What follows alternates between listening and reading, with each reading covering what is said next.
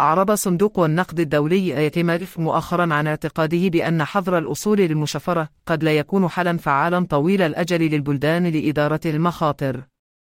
يمثل هذا البيان تحولا عن الموقف السابق لصندوق النقد الدولي، والذي دعا إلى استجابة منسقة ولم يستبعد الحظر التام.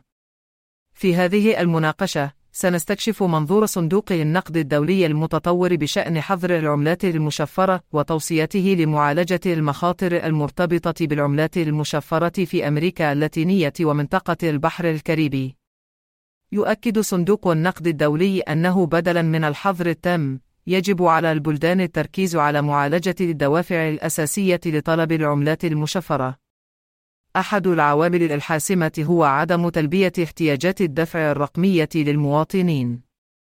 من خلال تحسين الوصول إلى أنظمة الدفع الرقمية وتعزيز الشمول المالي، يمكن للبلدان معالجة الطلب على العملات المشفرة كوسيلة بديلة للمعاملات.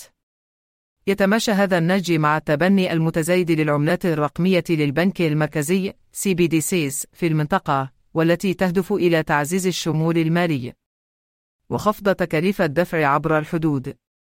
يقترح صندوق النقد الدولي أيضا أن تعمل البلدان على تحسين الشفافية من خلال تسجيل معاملات الأصول المشفرة في الإحصاءات الوطنية.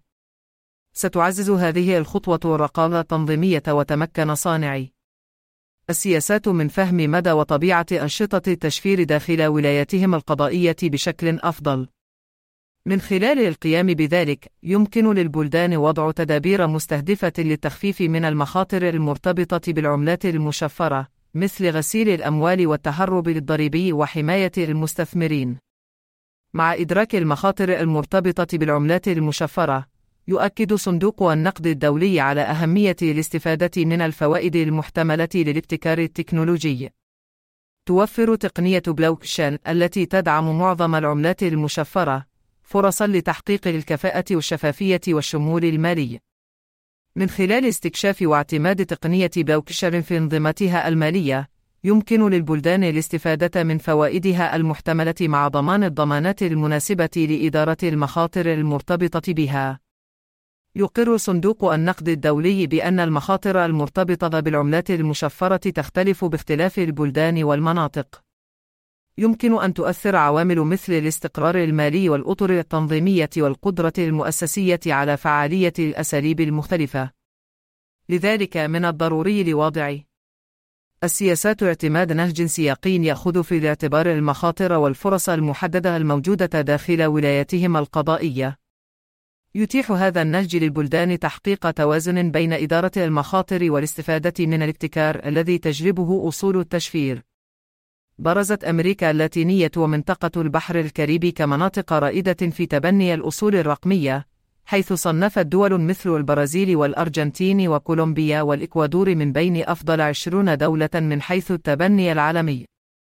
حظي قرار السلفادور بتقديم مناقصة قانونية لعملة البيتكوين.